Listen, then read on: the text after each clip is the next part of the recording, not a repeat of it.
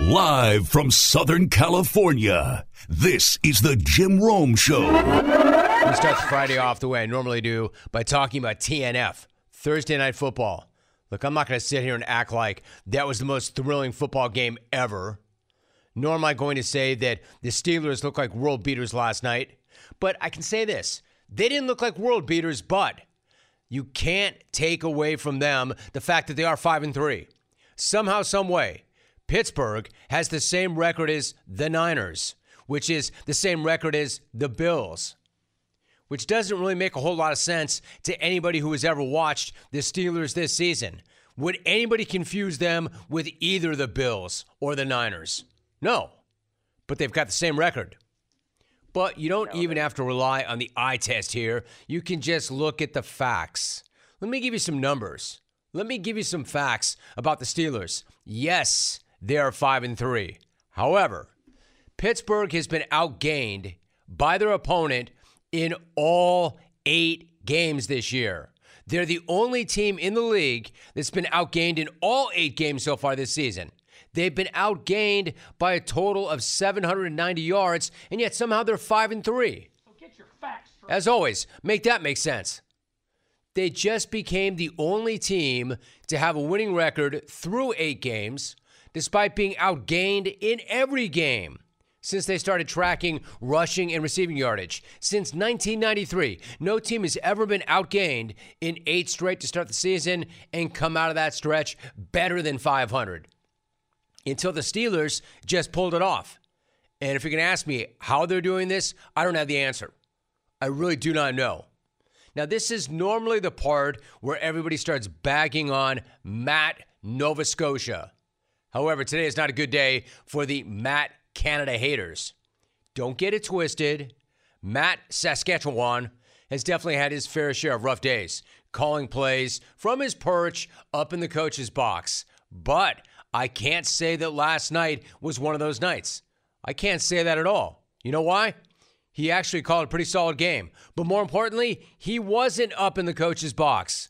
For once, the guy was actually down on the sideline. Anyway, Matty Manitoba is a whole different cat, apparently, when he's down on the field, when he's on the sideline, spreading his Canadian wisdom face to face. I mean, I know it sounds ridiculous. And it probably is ridiculous. Kind of ridiculous. I mean, if calling plays from the sideline really could make that much of a difference, you would think that they would have tried that a long time ago. Being on the field did not suddenly make him a better play caller. At least, I don't think it did. But for one night, for just one night, Matt British Columbia prowling the sideline actually worked out for the offense. How do I know? Deontay Johnson caught a touchdown pass. That's how I know. I mean, somehow, some way, that was his first receiving T D since Big Ben left.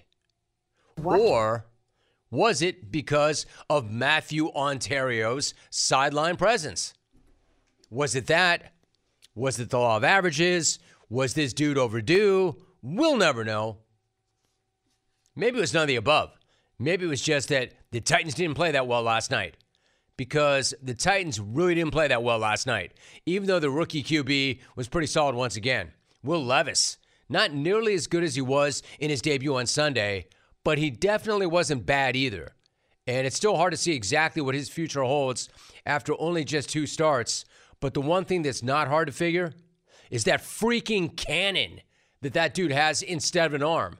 That howitzer hanging from this guy's right shoulder. The missile launcher protruding from the right side of his upper torso. I mean, that ball freaking explodes out of this dude's hand. And that's never a bad thing. But as much as there is to like about Levis's two outings so far, that was still a brutal loss. And he had a chance at the end of the game to go win that game, and he ended up throwing a pick in the end zone. So I understand why Mike Vrabel was not exactly in the mood to glorify his young quarterback after that game. We, we lost, so I'm not going to sit there and glorify that uh, in his performance. But there was some good throws. There was, you know, some good protections, close on a couple runs. Third down was, was certainly a large factor in, in this game. As usual, Vrabes is correct. three of thirteen on third down is not going to get it done. Not on the road, not in prime time, not against the Steelers. And there's not really any point in getting all hyped and all high on a rookie quarterback after a brutal loss like that. A loss that drops the Titans to a disappointing three and five. A loss that drops them behind the Texans in the A F C South and into the basement right alongside the Colts. You want to know why Vrabel sounded absolutely miserable after that game? It's because Vrabel was absolutely miserable after that game. Losing sucks. That's why. Especially losing like that. Now, saying something sucks, of course, is not a take. Unless you're saying that losing sucks, and then I'll allow it, because losing absolutely does suck. No, Cal Ripken does not suck. That take sucks. The worst take in the history of the program. As far as Levis, that was only his second career start and the first L that he's taken as a starting quarterback, and even he knows it sucks. Losing sucks, um, especially at this level. You know, it's just so hard to win games, and when you got an opportunity like that to win it at the end and it doesn't happen, it makes it feel a whole lot worse. But, I mean, credit to them. They made the plays when they needed to, and we didn't. Uh, got to get back to work. He's not wrong. Speaking of having a chance at the end, that chance at the end should have never even happened. It only happened because of a soft fourth down holding call against Joey Porter Junior, which extended that game and gave them a chance to rip that game. That call was pretty unfortunate because up until that point, Joey Porter Junior played a pretty damn good game. J P, J R, made DeAndre Hopkins his problem last night, and he mostly shut down D-Hop, and he did so after doing something that seemed pretty insane at the time. He went to the coaches and said, I want that guy. I want that guy. Let me have number ten. On Tuesday, I went to Coach T and I told him I want ten. Like, that's what I was looking for. You know, I don't I don't really hide from nothing. So I was like, that's the matchup I want. That's the matchup I need. So he didn't really say yes on Tuesday. He's like, we're going to think about it. Because they were like, that's kind of crazy. But throughout the week, they was like, all right, we're going to let you get ten on some reps. And then throughout the game, it was like, you just go where ten at. So the rookie seriously walked right up to Mike Tomlin on Tuesday and said, I want ten. That's the matchup I want. That's the matchup I need. And I would say that I'm shocked, except I'm not. It would only be surprising to somebody who never saw that dude's pop play. When you realize he's got Joey Porter's blood in his veins and his D N A, then it all makes total sense. I want to. When you think about it that way, it would have only been surprising if he didn't volunteer to take on ten. And if he didn't succeed in basically locking him down. That's the matchup I want. That's the matchup I need. Which is not something anybody watching at home said going into that game last night. And it's not something anybody at home said coming out of that game last night. I want to. A grind of a watch, for sure. But that doesn't mean that it was not a big win. A big win for both the Steelers and for the most hated person in Pittsburgh. I bet a lot of you yinzers are having a pretty good morning right about now. But I know nobody is having a better morning there than Matthew Saskatchewan. So, my man, this is for you. Matt Quebec, you earned it. Clones, what do you want when you're craving protein or you need more energy? Not bars, not sugary snacks, not energy drinks. You want beef, pure and simple. Where's the beef? It's in a package of Old Trapper beef jerky. Old Trapper is not your old man's jerky. Shriveled, dry, tasteless. Old Trapper beef jerky is made from lean strips of steak and quality spices that are smoked over a real wood fire. It's tender, it's tasty, it's not tough. And why is it so good? Because Old Trapper is a fifty-year-old family business known for its relentless commitment to quality. They take smoked beef extremely seriously, and you can taste it in every single bite. Old Trapper is packed with protein. It comes in four amazing flavors to satisfy all your cravings. Quality smoked meat at its finest. It goes with you wherever you go, to the game, to the gym, to the beach. So look for Old Trapper in the Clearview bag. You can see the quality you're buying. Look for it in major retail stores near you. Clones, if you do not see it, ask for it by name because no other jerky compares. Old Trapper, or what's your beef? Evan Carter. Evan, it is great to have you on the show, man. How are you? I'm doing great. How about yourself? I'm doing great. I'm doing great. I appreciate this visit very much. The championship parade is coming up shortly, but I've got to ask, how would you describe the last forty-eight hours of your life, and has it all even sunk in yet? Yeah, this has been uh, it's been a whirlwind. Um, ton of fun though. Uh, wouldn't trade it for the world. But listen, this is uh, this is a great day. I mean, the parade's going to be awesome. I can see it out of my hotel window right here. It's packed out there, so it's going to be a ton of fun. I love it. So take me back to August, if you would. You were playing for the Rangers double A team, the Frisco Rough Riders. I'm kind of curious about your mindset back then. Were you just thinking to myself, I'm going to lock in and do what I have to do every single day, and then the rest will take care of itself? Or maybe were you thinking, I know I can help that big team, and was the possibility of a call-up constantly on your mind? Yeah, you know, I think that uh, the big leagues is the goal for every minor leaguer. You know, you want to get called up and you want to help the, uh, the big league team win. And uh, when that finally did happen, you know, it was a dream come true. But then all of a sudden, you know, you get thrown into a postseason race and, you know, you get actually into the postseason and uh, everything just kind of happens so fast. And winning's, winning's all that matters. You know, there's no more development like in the minor leagues. So it, it was it was really fun. Evan Carter is joining us. Let me ask you this. I mean, you're only twenty-one. You're just twenty-one, and you were still in double A ball as recently as August. Yet, as I mentioned, you put together one of the best postseason runs ever by a rookie en route to that world championship. It's all kind of mind-boggling what you did individually. Like, how do you explain that? Thank you. I appreciate that. Um, listen, I mean, there's a ton of people around me that made me feel confident in myself and, you know, comfortable in the locker room and on the field, you know. And that's a credit to all my teammates, you know, a lot of veterans around me pointing me in the right direction. And, you know, fellow rookies like Josh Young and Josh Smith that were just, you know, there for me and, you know, helped me out this year. And uh, the coaching staff, too, was was unbelievable and, you know, helping me game plan for pitchers. And, you know, I'd never faced anybody as good as what big league pitching was. So it was definitely was a uh, a step up. But, you know, it was there was a ton of people along the way that helped me. I was just going to say, I mean, you answered this in part, but I was going to say, how were you able to elevate your game on the biggest stage with the highest stakes and against competition, the best competition that you had never seen before? How were you able to do that? Yeah, you know, it, it's it's weird. I feel like when you actually get up to the big leagues, it's so, I guess you have to be so locked in just because everybody else is too, but it's it's also a little bit easier to be locked in because you're in, you know, your big league stadiums, you're playing for a big league team, all of a sudden you're in the playoffs. Like, it's just kind of uh, everybody's there to compete and win, and, you know, to do that you have to be as locked in as possible, and it makes it a lot easier to do that when uh, everybody around you is wanting the same goal as you too. Evan Carter is joining us. I mean, dude, you're calm. You are really calm. I want to get back to that in a minute. But the one thing that blows me away is your poise. Your manager, Bruce Bochy, had a great line earlier in the postseason when he said, and I quote, this guy has such a calmness about him. I don't even know if he knows that he's in the big leagues. End of quote. I mean, Evan, like, you do know you're in the bigs, right? Just confirming. Just confirming. Yeah, yeah. Yeah, yeah, I do. Yeah. I mean, dude, this calmness, like, I'm curious. Uh, Have you always been this way? Are you kind of wired like that? Or at least in part, did you learn this?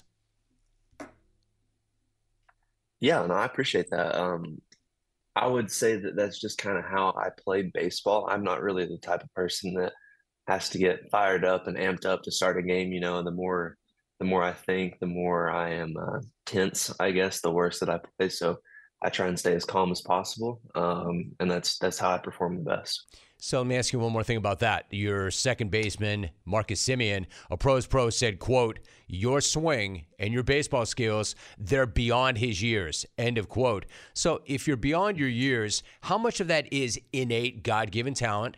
And then how much of that is just sweat equity and grind? Yeah, you know, I think obviously I'm thankful for God to even give me the opportunity to be here in the first place, um, and just to give you the ability to play baseball.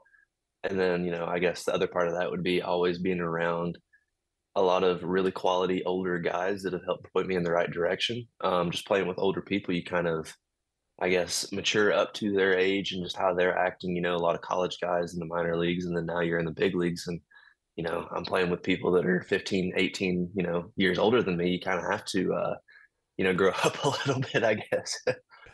What's that like, dude? For instance, you look around that clubhouse and you've got guys who are ten, fifteen years older than you, and they're living a different life. Like, they've got their families, they've got their kids, they've been in this thing mm-hmm. for so long. What's it like to share a clubhouse with guys like that? Yeah, I mean, it's uh, it's different for sure. I mean, I've never experienced that before. I think I think Max is literally eighteen years older than me. Um, but I mean, it's just one of those things that it's it's valuable in its own way. You know, they've experienced so much already, and you get to learn from that. Um, and you get to be around their kids too, which is really fun. Um, but it's just it's a different experience, but it's always, you know, it's it's a great one nonetheless. Evan Carter joining us. I think your mindset's so different. That's why I keep going back to it. Like, what went through your mind when you got that call up, and was there any part of you that thought, hey, man, I'm going to play in a World Series this year? Yeah, I mean, that was that's definitely the goal of every minor leaguer when you get called up. It's like, all right, like, I'm here to help the team win. I want to prove that I can help the team win. Um, and that's the end goal of every ball player. The, you know, you want to win the last game of the year. You don't want to lose. Um That's definitely on your mind, you know, hey, this is this is where I want to be at, and I want to win. And that's just kind of, you know, we, we got fortunate enough and lucky enough to be able to do that. Evan Carter joining me for a few more moments. He's getting ready for that championship parade. So let me ask you, you played a major role in that clinching game five, not only in coming up with that second hit off Zach Gallen, but you also had a great play defensively where you robbed Devin Longoria of a hit with a runner in scoring position. I ran down your gaudy offensive stats, but how much pride do you take in being able to impact a game with your glove as well?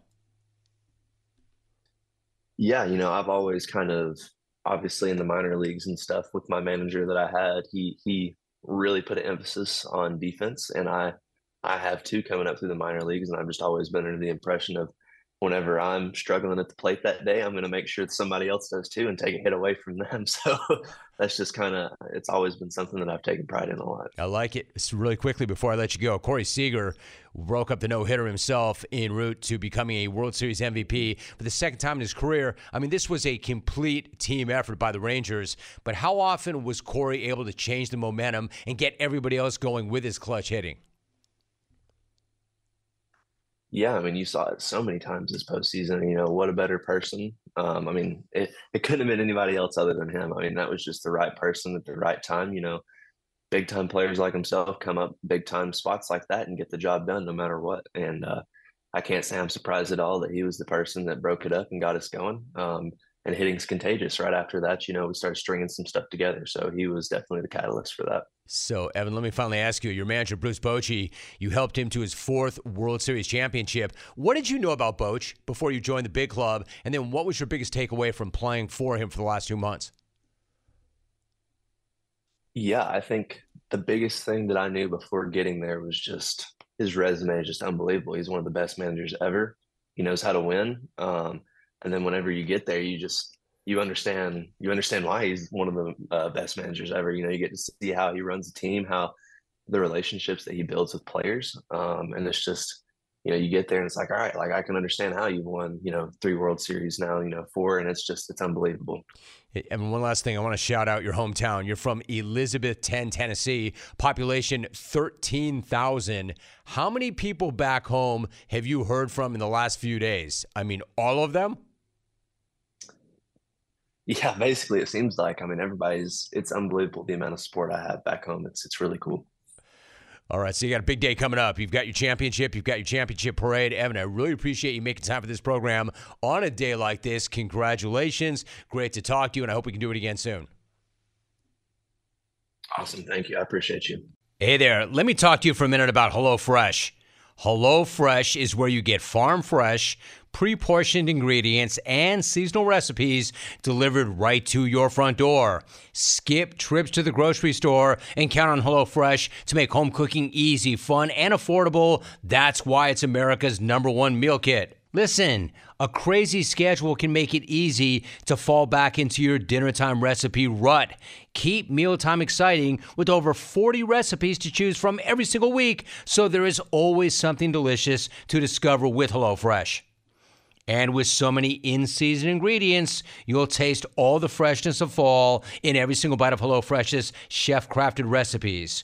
Produce travels from the farm to your door for peak ripeness that you can taste. Given my schedule, I absolutely love HelloFresh. I love how fresh it is, I love the options it gives me, and I know that I'm eating well, and it tastes incredible. Go to HelloFresh.com slash 50Rome and use the code fifty Rome for fifty percent off plus free shipping. Once again, HelloFresh.com slash 50 R O M E. Use that code fifty Rome and get fifty percent off plus free shipping. HelloFresh is awesome. In fact, HelloFresh is America's number one meal kit. I want to talk about James Harden for a minute. Like, this guy's never going to vie for another N B A M V P. But let me give James Harden this much.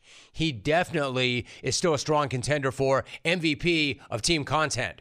Hell, after his last few months, he actually has to be the front runner right now for M V P of team content.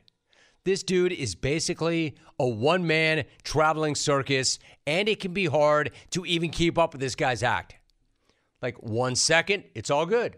One second, he's happy. The next, he wants to trade. Then he's in full-blown toxicity mode. Then all of a sudden, he's running around in a fat suit. Then he's in China, eviscerating the one dude who has always had his back. Then he finds himself on a brand new team, and then the cycle starts all over again. I mean, in a way, you could call it a system. And in that sense, the system works really well, which is why I'm going to be one of the few who's not piling on this dude for what he said yesterday, like everybody else seems to be. In fact, almost everybody else is piling on this guy today. Normally, especially in recent years, I've found the guy to be pretty insufferable. But for once, I think this dude was just spitting truth. For once, I totally agree with Harden. I'm on the same side. Yes, the audio that I'm about to play might be some of the baggiest sound that you've ever heard from an athlete. Some of the most out of touch, detached from reality, self-important drivel ever spit into a microphone. I get how what I'm about to play might come off like that to you. But me personally, I think what he told the L A media at his official Clippers intro yesterday was dead on. Dead on. Well, not the part where he says that he was on a, quote, leash in Philly. That's not what I'm talking about. I'm not with him on that. I don't agree with that.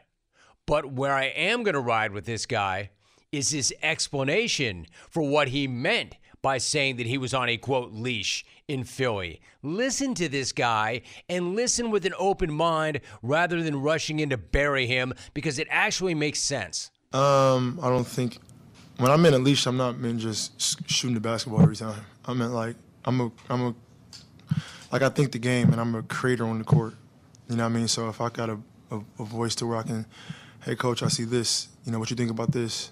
Then it's like, oh, okay. Like somebody that trusts me, that believes in me, that understands me, that I'm just not a, you know, I'm, a, I'm not a system player. I am a system. You know what I mean?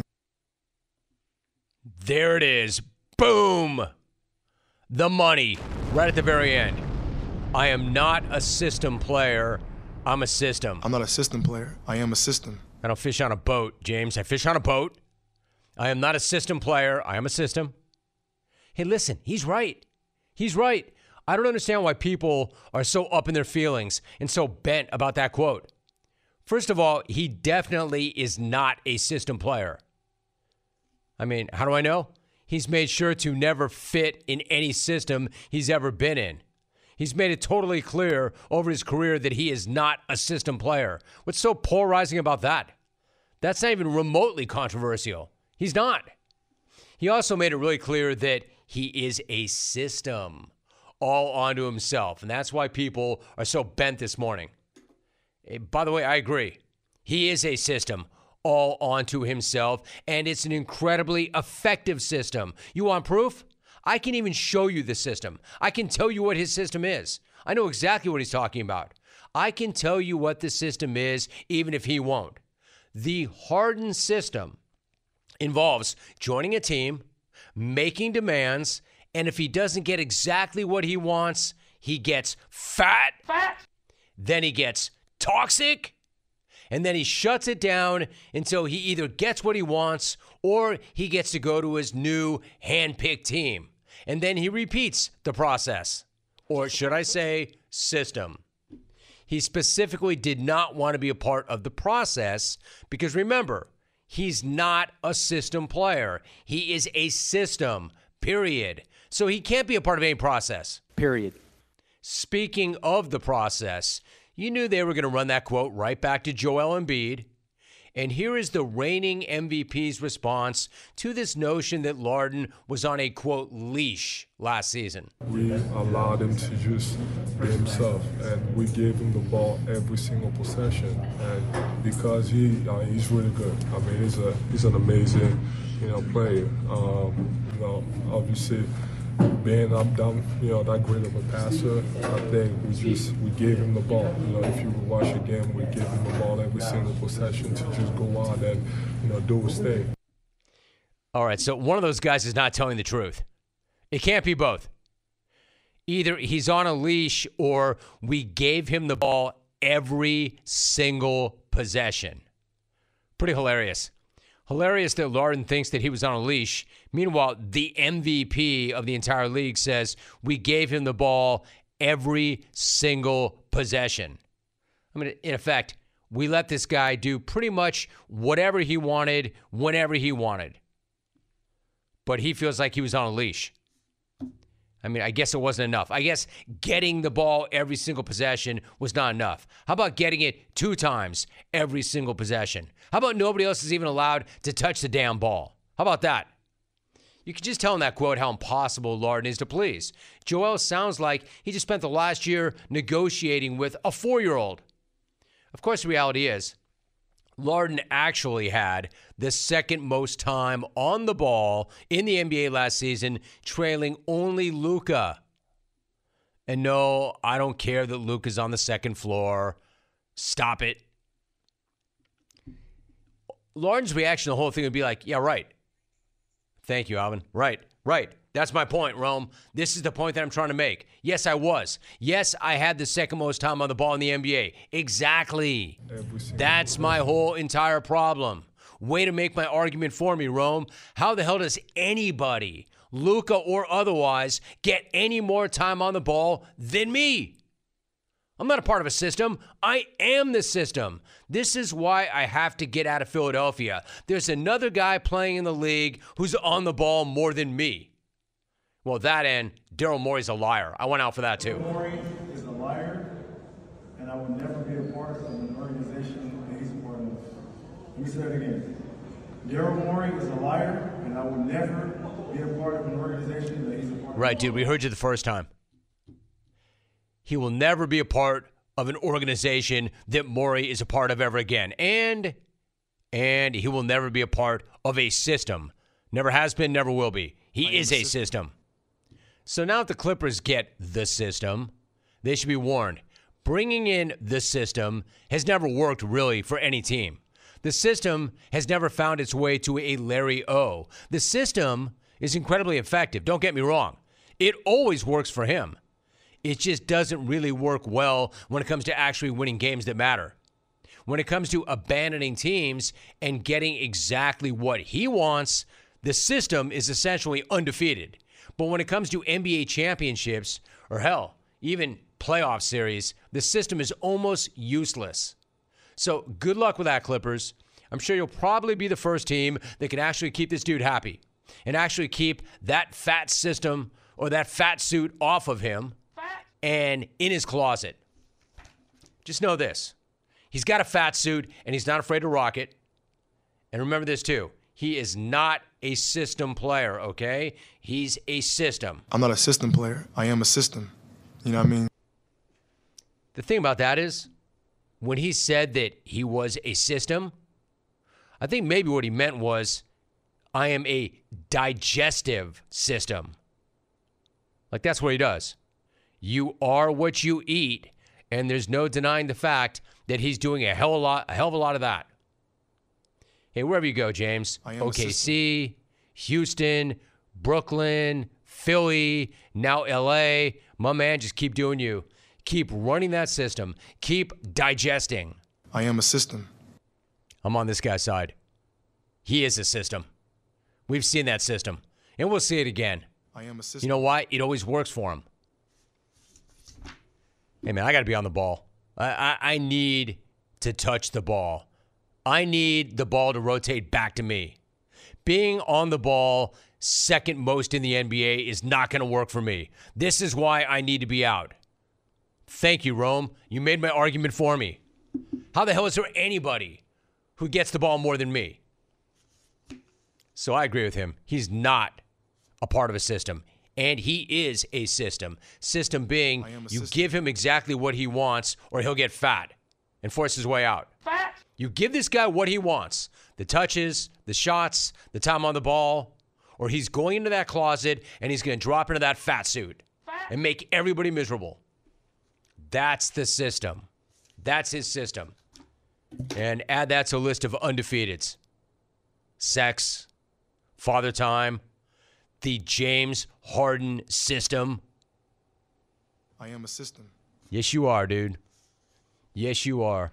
U S. Cellular knows how important your kids' relationship with technology is, and they have made it their mission to help them establish good digital habits early on. That's why they have partnered with Screen Sanity, a nonprofit dedicated to helping kids navigate the digital landscape. And for a smarter start to the school year, U S. Cellular is also offering a free basic phone on new eligible lines, providing an alternative to a smartphone for kids. Start smarter with With U S. Cellular. Visit uscellular.com slash built for us to find out more. Restrictions do apply. Visit uscellular dot com for terms.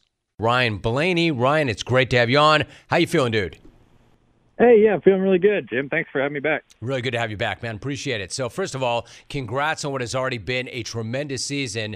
How do you feel about the way your year has played out and about the amazing opportunity you have this weekend in Phoenix? Yeah, well, I think, uh, you know, our year's been, you know, pretty decent, um, you know, especially I think our final, you know, our last two months has been absolutely incredible, um, you know, throughout the playoffs and, and especially, you know, the round of eight, the last three and, and winning last week. Um, our team is definitely on a, a good hot streak right now and, and definitely running on all cylinders. So you just you just hope to keep that up for this weekend, you know, when the the, the big championship's on the line and, um you know, looking forward to, to getting on track today and seeing what we have. You know, Ryan, you mentioned the round of eight. I want to ask you about that because four times in the past, you got to the round of eight before coming up just short. You finally broke on through this year. When it happens four times, do you feel like you get a little bit snake bit? Did you ever start to wonder if maybe it wasn't meant to be?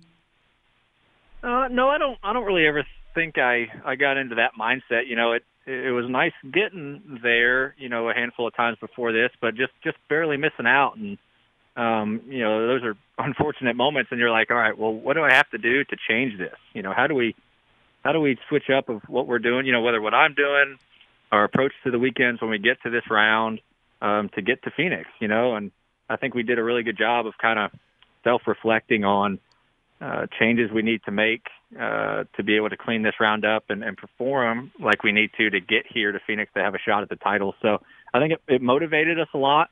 Um, and it also, it helps you better yourself. You know, those are, those are tough inner conversations and either conversations within your team of like, all right, here's the areas where we struggle. Let's really work hard and, and try to pinpoint how we can get this better. And I think you have to have those tough conversations, whether with, you know, with yourself or with your team. Uh, and that's that's how you improve, and we did that. I think you make such a great point. I love that. You have to have tough conversations, not only with your team, but with yourself, and that's how you break on through the way you have so far. Ryan Blaney is joining us. You mentioned the team. Let me ask you about the team and also the car. How do you feel about the car right now, and then how do you feel about that team that's been put together and has helped you do what you've had to do to get to this spot? Yeah, well, our group is amazing. You know, everyone on this twelve group uh, has put such hard work in. You know, and, and through the summer months, you know, there was two or three months there um, that we struggled pretty bad. And, uh, you know, this sport, and it's like all sports, you know, uh, it's it's a big, big circle of, you know, teams peaking and, and being good. And then you go through some struggle times uh, where just things aren't really clicking. And, uh, you know, in our sport, it's, you know, the hardest thing to get in our sport is speed in your race car and being competitive every week, right? It's hard to hard to be there all the time. And you're going to be in spots to where you're not running as good as you want. You don't have the speed as other teams, and it's it's how you dig out of that hole uh, that is the most important. And and our group did a good job of bearing down uh, and just doing the work, you know, and just getting better when we needed to. And, you know, teams win championships every single year for peaking at the right time. You know, I mean, you can have, no matter what sport it is, you have amazing regular season, um, and you get to the playoffs, and, you know, other teams rise to the occasion, and they end up winning the championship. And our group has done a great job of, of rising to this occasion to put us in this spot to give us a shot. And um, so I, I love the spot we're in right now, and And our group's done such a good job of, of working their tails off to get here. Ryan Blaney joining us. I love the analogy. You're right. I mean, rare is the athlete that I've ever spoken to over the years that didn't say exactly what you just said. You always want to be peaking at the right time. And then I always follow up by saying, well, can you set it up that way? Can you build it that way? I mean, obviously, that's the ideal. You want to be playing your best or running your best when it matters most. But is it something you can actually impose your will on, or somehow create this this notion of peaking at the right time, or do you just have to hope for it? I think it's a little bit of both. You know, you, you'd like for that to happen, right? I mean, you'd like to be able to, like, you know, all right, we're going to peak at this time, right? right? But that's, that's hard to do. You know, you want to be in that spot all year, right? You want to be at the top level all year, but a lot easier said than done. And uh, it's just everyone being in sync, uh, everything working uh, to where you need to be. And uh, and that's what our group's done. So, um, you know, it's not like you plan on a time. You just try to get there whenever you can. And, and fortunately for us, it's been happening uh, at the ideal moment, you know, midway through the playoffs, start of the playoffs, and, and that's when you want it to happen. So, Ron, you mentioned the track. Let me ask you about that. I understand that every single race is unique, but you've had success in Phoenix. You've had consecutive runner-up finishes. You've got four straight top tens there. Why do you think you run so well there, and does that give you any extra confidence heading into this weekend? Yeah, you know, it's a place, uh, Phoenix is a place that, that I enjoy personally as a driver. It kind of fits my driving style. Uh, and then also with our race cars, you know, it kind of fits our mindset of what we do at the race shop, you know, to, to come here to these places. You know, this racetrack, turns one and two and turns three and four, the two different ends are completely different. You know, they're banked very differently. The radius is completely different. And we've always done a good job of, of compromise. You're always kind of compromising at these places. You can't really be lights out on both ends when they're so different. You have to kind of pick and choose and find what areas you want to be strong at. And our team has just always done a good job at that. And yes, it's been good for us in the past. So it's nice to have that confidence, but I don't think that you can fully rely on that. You know, things change all the time and uh, cars change. Uh, so you have to be willing to change with the times. And uh, this team is really good at doing that as well. So it's nice to have something to go back on and rely on, but you have to be willing to adapt as well. Ryan Blaney joining us. Ryan, you mentioned the shop, so let me ask you this. You've got a chance to make it back-to-back NASCAR Cup titles for Team Penske after Joey Logano won the championship last year. How special would it be to deliver another title for a racing icon like Roger Penske, who in effect is a living legend at the age of eighty-six? Yeah, indeed, a living legend. He's a an amazing person to drive for. It's been uh, it's been an amazing, uh, you know, gosh, it's been over ten years since I have been with that group, and it, it doesn't feel like that. I mean, it definitely goes by quickly, and, um, you know, there's not many opportunities that you can do something that Mister Penske has not done before, and that is win back-to-back cup titles.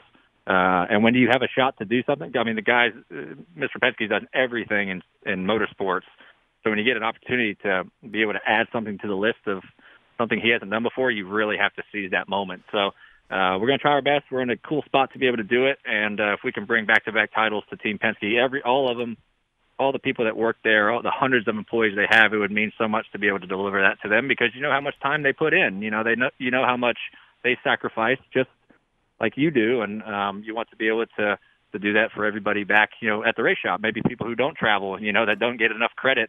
You want uh, it means just as much to them, so it would be a spectacular thing if we could go back-to-back. That's pretty awesome. Let me ask you this. Since Joey was eliminated in the first round, have you spent time with him, maybe picked his brain a bit about how to approach that championship race, and if so, how helpful has that been? Yeah, I feel like we've always done a good job in our organization of, of you know, teams helping teams, you know, and, and that's what the advantage of having multiple teams uh, in a company is for, right? I mean, you have to play off each other. I've always said, you know, if, what's the point in having a three or four car team if no one talks to each other and no one helps each other, right? I mean, uh, so we do that really well at our group is, is sharing information, whether it's the driver sharing information, uh, the team sharing information between each other. Uh, that's what makes your organization great. And uh, we, we've done a good job at that in the past. We did it last year. Uh, you know, when Joey was in the championship, I, I gave everything I could give, um, you know, to him and his group.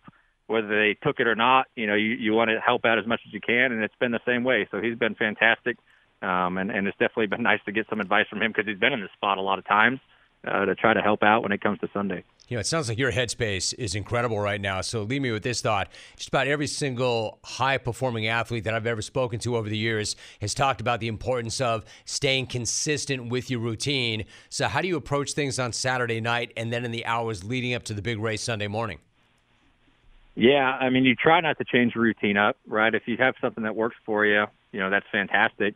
Um, it is hard to do the same thing, especially in this moment, because uh, you are asked Uh, you know, of more, you know, come championship week and weekend. Um, but at the same time, you still have to be able to get in the right headspace. And I think the best athletes can do that. You know, they they have switches to turn it on and off. And, um, you know, you like to think that you can do that and, and understand when the job is, you know, required of you on the racetrack and when off the racetrack that job is required of you as well. So, uh, no, I feel great about it. Um, like I said, the biggest thing I'm excited about is just finally getting on the racetrack, you know, and then seeing – what you do. I think every athlete will say they just want to go do their job. They just want to go perform, and, and that's what they're most comfortable with. But um, it's been a fun week. I've been trying to take it all in, right? It's a special opportunity. Not a lot of people get to have this opportunity to run for a championship. So you try to appreciate and enjoy that. But at the same time, when the helmet goes on, you better be locked in and ready to go. Dude, I think that's a tremendous perspective. I think that's really, really well thought out, that hey, you got to enjoy everything. You got to embrace everything, every bit of it. And then at go time, you go. He is the driver of the number twelve Ford Mustang for Team Penske. And again, NASCAR's Cup Series Championship race is Sunday at Phoenix Raceway. Once again, three p.m. Eastern on N B C. Ryan, great to have you back. Good luck this weekend. Great to talk to you. All right. Thanks, Jim. Always nice talking to you. You too. Vic, it's been a minute. What's up, dude? What's up, man? Hey, uh, I'm watching the Bears the other day, and their linebacker, Tremaine Edmonds, has some of the most impressive dreadlocks I've ever seen. Check him out next time. It looks like he's got these thick ropes hanging out of his helmet, and I'm just thinking, dude, is this guy's name Tremaine Edmonds or Macrame Edmonds? Hey-oh! I swear, man, his hair reminds me of some of those old macrame ornaments my mom used to buy in the eighties. But speaking of names, Rome, I get that the guy's name is Jalen Waddle, but that doesn't give him the right to do that stupid little duck dance he's been doing where he waddles around like a duck, all right? That's so dumb. I mean, come on. What would he do if his name was Jalen Taylor? Would he stand there in the end zone miming like he's fixing the hem on a pair of trousers, Jalen Taylor? I guess we should just be grateful his name isn't like Jalen Bush, because that's a touchdown dance nobody wants to see. Thank God his name isn't Josh Downs, like that guy from the Colts. Otherwise, we'd have to sit there watching him do his impersonation of Corky from Life Goes On every time he scored a touchdown. And what I'm really hoping for, Rome... That's not a good call. No. You don't like that call. I don't like that call. Not a very good call. one eight hundred, six three six, eight six eight six. Let's go to Justin in Melbourne. Justin, what's going on with you, dude? What's going on, Romy? What's up? Listen, it's been a great week. I mean, it's not often that you get a shout-out from a jungle legend, Sean Casey. What a great interview, as usual. But, Rome, some of the clones are coming at me, like, how much did you pay Casey? To be honest with you, Jim, I haven't seen that guy in thirty years. But game respects game. I grew up a couple streets down from Sean, and, you know, a lot of the clones want to know, is the guy really that motivated? Is he really that positive? And the answer is uh, yes. That's how he was. And that's what's so great about Casey. Never changed, always a pro, always positive. But the reason this went down, Rome, I go back to the Berg every year. And uh, I'm in this restaurant, and, and I know the rules, Jim. I'm not going to name drop the restaurant. The C B S suits went like that. Uh, Pool Dork and Buttnuts realized that when they tried that. But I'm in there, Rome, and I see this shrine. Eddie Vedder's got a shrine. I'm like, that's cool. And then I see Sean Casey. He has a shrine. I'm like, nice. The owner comes over. His name's Carmen. He's like, I'm like, you know, Carmen, Casey's a jungle legend on the Rome Show. He's like, bro, I'm a clone. He was at your clone stock or a, a tour stop at Cleveland State, Jim. He's telling me you came out in the Bronco. You kept talking about the Ducats. So, of course, I had to give him a little name recognition. I'm like, you know, I'm the linear messenger here. He's like, dude, your money's no good here. I'm like, easy now, dude. You got me confused with Ira Cray. I, I appreciate the respect, but uh, I don't need that. So I looked at him. I was like, where's Rome's shrine? Let's get Van Smack in here. So he's like, you know what? You're right. He's like, I got to put a shrine together. Because I'll put it right in between Eddie Vedder and Sean. I said, Jim, this is huge. The whole family's invited. Dodger Jano can come up. She can wear her Fernando Gamer. Jake can talk to his corporation, see if he can get the uh, corporate jet to get to Pittsburgh. And Rogues, we got a surprise for him. The O G of the sidearm delivery still lives in Pittsburgh, Kent DeColvey. We'll hook him up. I'll definitely be there, and I know your paparazzi, John in New York, will show up. But, Jim, I know you love the bird. The four one two loves you. It's meant to be. And finally, once again, Rome, it's been a great year for this messenger, but my cousin, he's the mastermind behind the messenger. He's on his fortieth year, Jim, selling dictation equipment. My cousin Mike in Pittsburgh. And with all due respect, he, he's kind of like the Rich Flores of Smack-Off calls. He is like the Rich Flores of the Lanier Messenger handle. So war him, man. And uh, once again, Jim, thanks for everything you do. You're the best. Wow, Justin, dude, I had no idea you had that in you. I, I don't know how much of that is true. I'm going to assume most of it's not. But I had no idea, dude, you had that in you. Like, I, I know you, but I don't know you. I did not know you had that in you. All right, so what happened was, let me give you a little background. Sean Casey did come on the show this week, and he started the interview off by shouting out to at Lanier Messenger. And it kind of, the big head. James Kelly and I do this every single Friday. Now, we got off to a pretty good start last night, I thought. Even though we went against each other head-to-head in that game, Steelers and Titans, I ended up taking the Steelers and laying the points. The head went with the Titans. I won that bet, but he hit both of his prop bets, so we both win. The way I see it, win, win, win. A profitable night.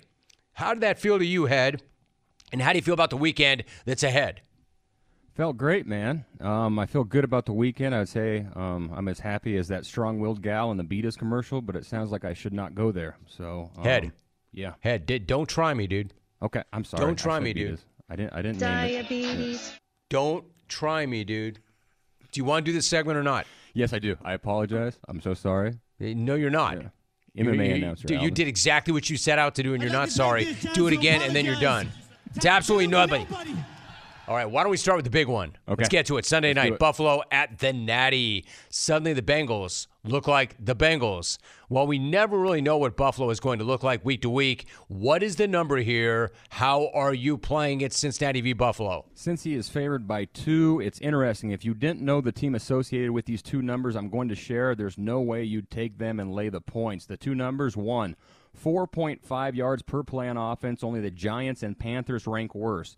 And two, five point nine yards per play on defense given up. Only the Broncos rank worst there. That's the twenty twenty-three Cincinnati Bengals for you through eight weeks.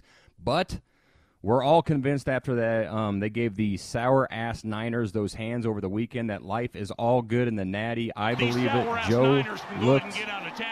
Thank you, legend. P A. Legend. P A. P A. Legend. Those sour Love ass him. Niners. Yes. Love him. Sour ass Niners. Love him. Love Joe Burrow. He looks healthy, and the Bills have suspect corners even after adding Rasul Douglas, the guy Josh Allen told that he looks like bleeping, you know what. Those dudes. Suck. Suck. Yeah, that guy. Sup. Those guys are going up against Jamar Chase and the fellas. I like my chances there. Now, Josh Allen, Alvin, has not sucked. He's been elite, Josh playing incredible Allen. Football. He has been reckless, though, at times, Jim, with the football, and there's no team in football intercepting passes at a higher rate than your boy, Lou Anarumo. That's it. His defense. I love it. He should have another great game here, I think. A T S, Rick and Buffalo, and Blind Terry's Bills are zero and three in their last three v. Cincy. War Cincy minus one and a half. Or right. two, actually. Sorry, two. It's two, right? Yeah, it moved. Yeah. Okay, nothing is easy. In fact, everything is much tougher now than ever before, especially when it comes to picking against the spread in the N F L. They're just not going to give all that cash away. You have to earn it. Mm-hmm. I love what I'm seeing from Joe Burrow. If he's not at one hundred percent head, He's damn close to it. Not only have they turned their season around, they have covered in their last three. Mm-hmm. Buffalo has not covered in any of their last four. So while I do expect a close game, I do have enough confidence. I feel confident enough in the Bengals to lay the points. Cincy minus two at home. Beautiful. All right, we're on the same page. Val- Falcons v. Minnesota. This one is a little bit tricky. The Vikings have won three in a row. They're playing well, but of course, they lost Kirk Cousins to that shredded Achilles. Mm-hmm. And then they get a new quarterback in Josh Dobbs, who looks like he might get the start, but then it looks like he might not, and they might go with Jaren Hall. The mm-hmm. Falcons, meanwhile, get torched by a rookie in Will Levis last week.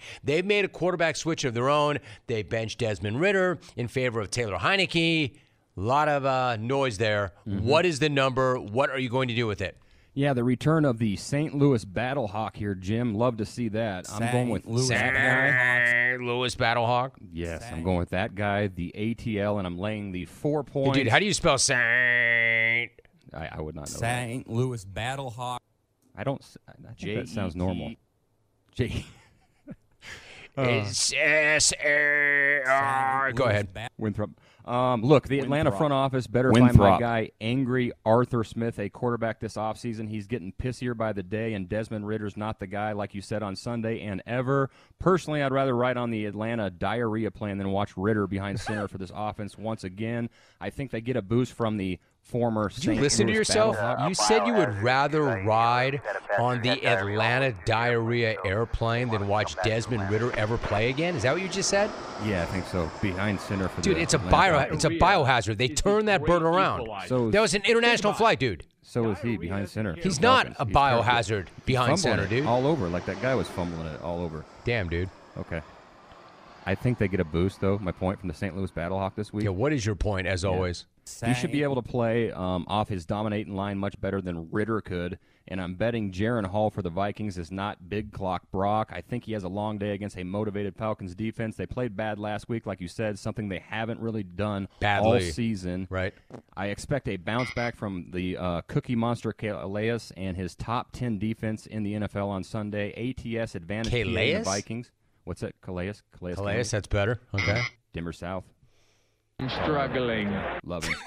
A T S, advantage P A, and the Vikings. Minnesota has actually covered four of their last five v. Atlanta, and only the Panthers are worse v. the spread than the fail clowns are this season, but I'm going with Atlanta minus four here. Alanda, not Atlanta. My bad. God, dude, My you, bad. You're getting nothing right, even mm. for you. Struggling. Even for you. You are really struggling. I'm struggling. So I can't lie. Four. Is the number four? Four. Four feels like a pretty big number here, but I'm expecting a pretty big bounce back from the Falcons. I think, like you, that that former Saint Louis Battlehawk Saint is Louis going to Battle do what he Hawk. does. In other words, compete his ass off, provide a spark. I don't love the game. I don't love that number, but I will take the Falcons, and I will lay the points. A T L minus four. Nice. All right. Bucks v. Texans. This one is more interesting than it may seem on paper. Speaking of paper, anything that earns me paper legitimately mm-hmm. does interest me. So why don't we talk about this one? Both of these teams looking to bounce back from losses. The Texans, led by Nick Caserio, mm-hmm. have become an enormous jungle team. I kind of feel like you don't buy that or believe in that. I do wholeheartedly. Okay. I think they're ahead of schedule. I really like what I'm seeing from them. That said, you know that riding a three-game losing streak, you're going to get the very My best schedule. from Baker Mayfield, who I guarantee has the ass this week, mm-hmm. the red ass. And for him, that's a good thing. He's one of the few guys that plays well angry. What is the number? What are you doing with this one, Head? I'm riding with your Baker Mayfield and his Bucks and taking the three points you can get. Um, C J Stroud has been the best quarterback in the N F L and not turning the football over, but I think that changes this weekend. Tampa Bay has an N F L best nineteen point two percent of the opposing team's drives end in a turnover. Also, the Texans cannot run the football at all, meaning C J will have to air it out more than normal. And overall, the Texans' offense has struggled. Only the Josh McDaniels. Not as much as you have in this segment. Okay, I'm struggling a little bit. Point a lot. Being, yes, a lot. I, I, yep, okay. Continue. Only the Josh McDaniels-led Raiders and Sean Payton-led Broncos have averaged fewer yards per game over the last three than this Houston offense has, but Tampa Bay's offense has been garbage as well. Garbage. Only the Giants have scored fewer points the last three weeks than the Bucks, twelve point three points per game. It's our windy double blowout of the week, if you will. Tampa Bay needs to get their weight up and run the football here. They've rushed for over one hundred yards on two occasions this season and won both games. A T S, both teams are four and three on the season. Okay, that, that's Bucks. Great, Alvin. I, I really thought that you were not going to give in and give this guy what he wanted. You just waited. Thank you, Alan. It was kind of like the delayed drop. Bucks. Thank you, Alan. Yes. It's not funny, Alan. It's not funny, Alan. It's not funny, head. The best offenses in football, both averaging over thirty points. Make the a game, damn Jill. Pick, dude. Jim, Jim. Bucks Jill. Plus three. Jill? Jim, Jim. Damn it, messed that one up. God, dude, you're a wreck, man. You're an absolute wreck, bro. Uh, I just jilled you. Are you done? But anyway, yeah, Bucks plus three. Josh Allen. can, can you stop talking over me? Can I give you my pick? Winthrop. Get ready, Fantasy Hawks. To, uh, fan, dude, fantasy dude, can I give the pick? Can I give the pick? Why are you still talking? Go ahead. Winthrop. All right. Wow, dude. I'm telling you, I still am really bullish on the Texans despite what you just said. And I'm very bullish on my guy, Jungle Legend, Nick Caserio. I think super rookie C J Stroud and Will Anderson both come up big. I think there's going to be a lot of energy in that house. I don't think that the Texans defense gets quite the love they deserve, especially not from you, Head. Mm-hmm. Give them some bleeping respect. I mean, for real. I'm going to go against you on this one. I'm going to ride once again with for the real. Texans, minus three at home. Okay. All right. Saints v. Bears. If you're asking me Sad. to get hyped about this game without having any action on this game, you got the wrong guy in the wrong show. However, if I throw down, suddenly I am interested as hell, and I will. But, dude, I know that generally when the Bears walk onto the field, generally and collectively, they mm-hmm. take a big fat dump in their pants.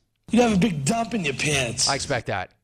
And, in fact, I know they will again on Sunday. They will. They will walk onto the field, and they will take a big, fat dump in their pants. Yeah, a big dump in your pants. Problem is, we are dealing with a big, fat number, mm-hmm. and Drew Brees ain't walking through that door. The Bears aren't much, and by not much, what I'm saying is they're essentially garbage. Mm-hmm. But I'm burying the lead. Garbage. What is that number? How fat is that number? How are you playing this game, Head? Saints minus eight and a half. I'm See? Laying, yes, eight and a half. It's huge. The Saints. Yes, it's a big number, and I'm laying the points because I asked myself, Jim, if Brandon Staley's defense shut down this Tyson Bagent-led Bears offense, Bagent, how can dude, Bagent, Saints, Bagent, yeah, Bagent. Don't go off on a tangent, Saints Bagent. Do that.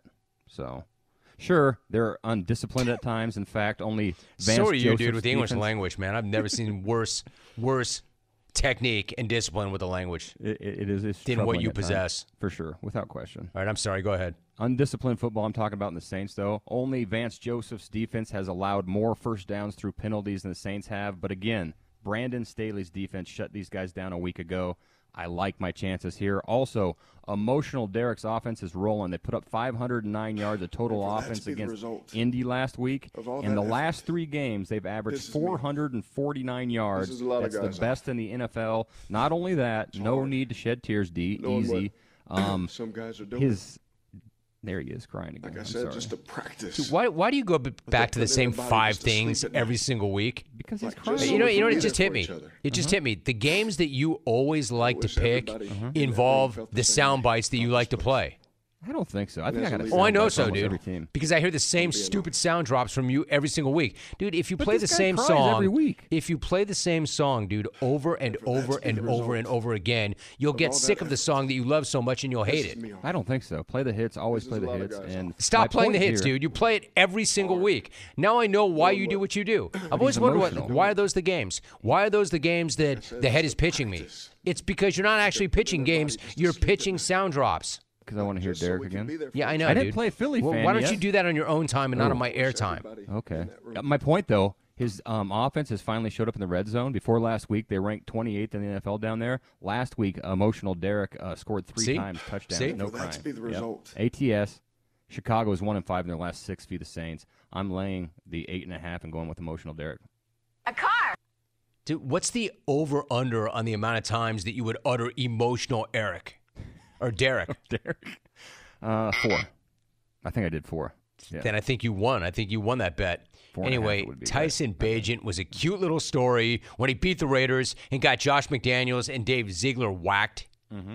But then he remembered that he was Tyson Bagent and crashed back to earth last week.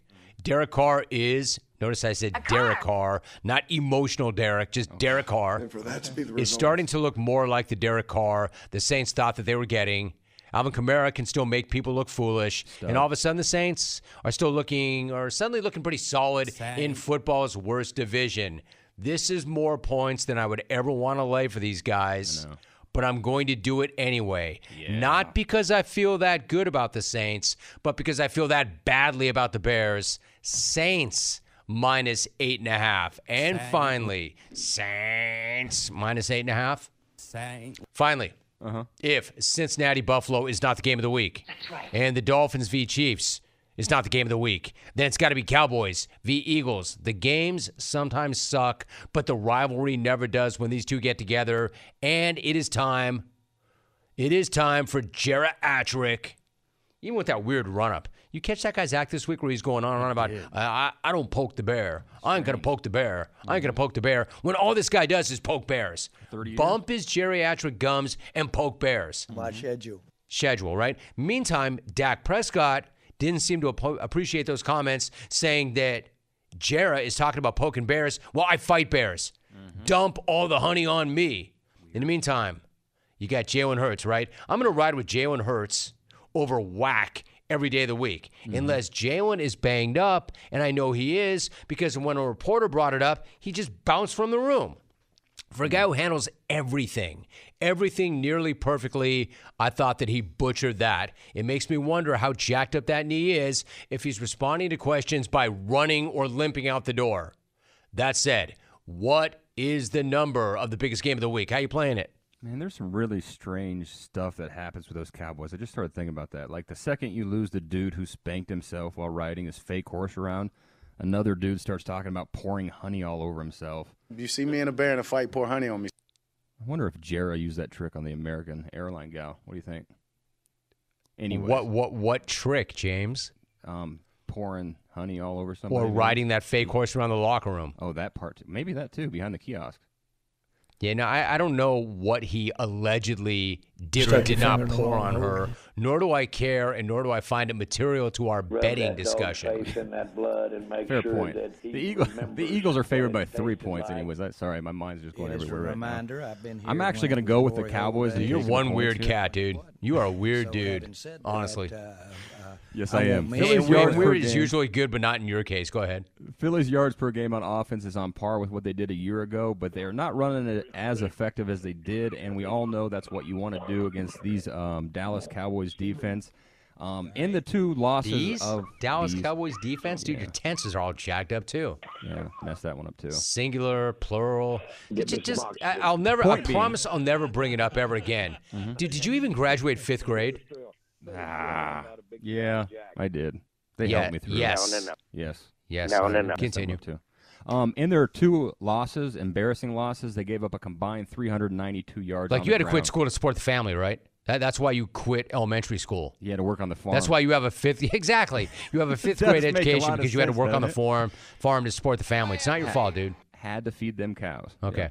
Yeah. Mm-hmm. Um, Jalen has won twenty-four of his last twenty-six regular season starts. He's one and two though against these Dallas uh, Cowboys. He's also banged up, and if you take his Commanders and their ass defense games away, the dude has thrown more interceptions. Does that sound familiar, dude? That sound? It does. It's like we're waking up. That rooster, exactly. You're waking up to work the farm. Milk them cows right now. Because I know you're not waking up to work the English language. Point being, I'm going with the dude who lathered himself in honey, Whack. Uh, he's really good against the Philadelphia Eagles. He's won his last three starts. He's thrown eleven touchdowns and one interception, while the Cowboys have averaged forty-four points per game in those games. I'm taking the three points and going Cowboys here. Wow. You're yeah. taking the Cowboys taking and the, the points. points and the tough, yeah. tough call. What do you mean? Hurts' knee concerns me, but Dallas having to win any big game is always a greater concern for me. And make no mistake, this is such a big game for Dallas. The Cowboys need this worse than Philly needs this. And yes, I know they're five and two. Yes, I know they won two games in a row, but the wins came against the Rams and the Chargers. Mm-hmm. So I'm going back and forth on this all morning long. Even sometimes, Ted, I'll be honest, mm-hmm. if I haven't made up my mind, I'll listen to what you have to say to see if maybe you can convince me to go one way or the other, mm-hmm. because I've been trying to convince myself to take the Cowboys and the points, because I think, I think that Dallas understands the urgency of the moment. Mm-hmm. Jalen is nicked. Mm-hmm. I don't want to be a chalky little bitch. Mm-hmm. So I'm going to ride with the boys, too. Yes. I'll take the three in hostile Philly. Dallas plus three. Do not make me look bad for doing it. Whack. And Geriatric. Let's get it. Let's win this. Cowboys, show me something. Do something. Prove it.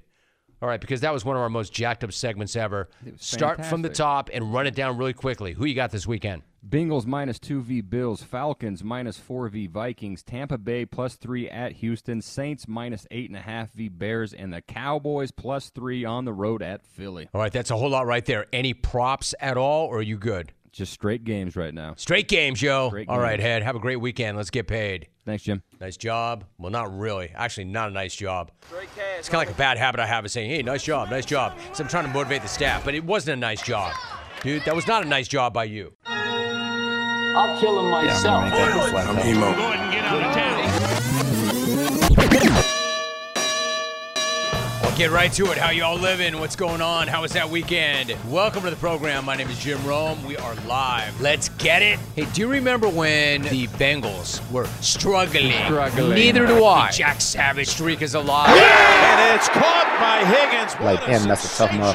That was a legit performance by the Bengals and the Bengals quarterback and the Bengals defense against one of the best teams in the N F L. Hey, for real, man. For real. Must have got paid good today or something. We all hate the ref show. My man, get your checkbook out. They wanted them to win. Because you're about to scratch one of the fattest checks ever. They was calling some stupid stuff. Kevin Byard. Definitely been a whirlwind. You know, getting traded on the Monday, catching an early morning flight on Tuesday, shaking one hundred hands, doing the physical, learning the playbook. You know, I love a challenge. Jason McCourty joining us. Jalen Hurts throws a touchdown pass to Julio Jones. Wearing number eighty for the Philadelphia Eagles. We had Kyle Brandt on our show this morning, said it almost felt like a Halloween costume. Julio Jones dressed up as an Eagles player. You shouldn't tell K B I said what's up. It's not Ryan, it's Ryan. Jim, I was at that toilet bowl yesterday. That thing that only said football back one hundred years, it sent the human race back one hundred years. The big picture, you go get new life. Sir, you cannot bring your trash on the plane. It's not my trash. That's my suitcase. Get your ass, get to, your ass to the portal. Get to the chopper. Get to the portal. See at the party, Richter. See at the portal. Richter.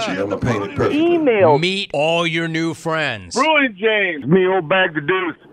The tow truck. Ah, we've never done for an email. Howdy. Look at Chalk. I had no idea. I look up and it's Billy Donovan. Look at that hair. Chalk's like, what? What costume? It's Halloween, yo. The other side of the glass is now fully dressed. Alvin DeLauro in a full rat costume, top to bottom. Chalk, the vampire, in the back row. Look at Cindy. She made that costume. It's Jack Savage. He's a Bengal, I think. Rome, where's your uh, costume? Well, I'm wearing it. A disgusted middle-aged talk show host. Yo, Raiders, are you trying to get Jimmy Garoppolo killed? Jimmy, are you trying to get the coach fired? Coach, are you trying to get Devontae Adams to quit? Because the answer to all of those things, yes. Cameron Bynum joining us. Yeah, so no new updates. We're still um, looking and waiting for that. Sorry, one second. My phone. Can you hear me? Yeah, I got you. You're good. Okay, sorry. Yeah, so still no new updates with that. A lot of bigger... Sorry, somebody's blowing my phone up. Uh, we've had a lot of help, for sure. Gotta be kidding me with that. Oh. Come on, Chalk. The Vikings are trading for Arizona Cardinals quarterback Josh Dobbs. Good timing there.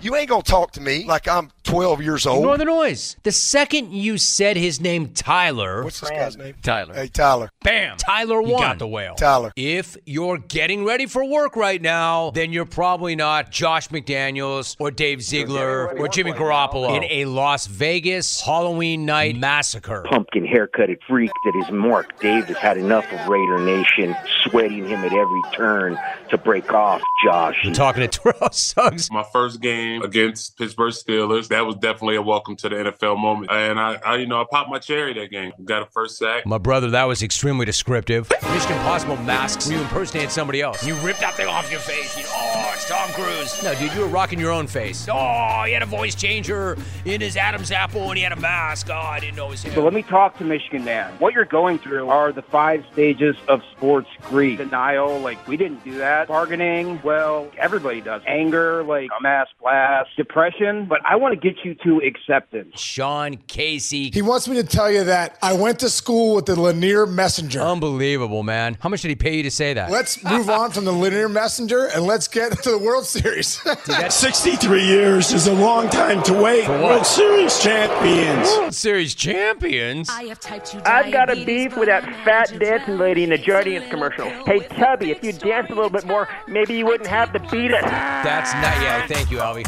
Absolutely nothing. They can eat my ass. I'm a Bronco fan of ass. If you got a problem with DoorDashers, there may or may not be something added to your milkshake. Evan Carter is joining us. I mean, dude, you're calm. You do know you're in the bigs, right? Yeah, yeah. Yeah, yeah, I do. Yeah. I mean, I'm not a system player. I am a system. Losing sucks. Or macrame, Edmund. Hello. I take audience when I start to dance in buffet wonderland. Wonderland.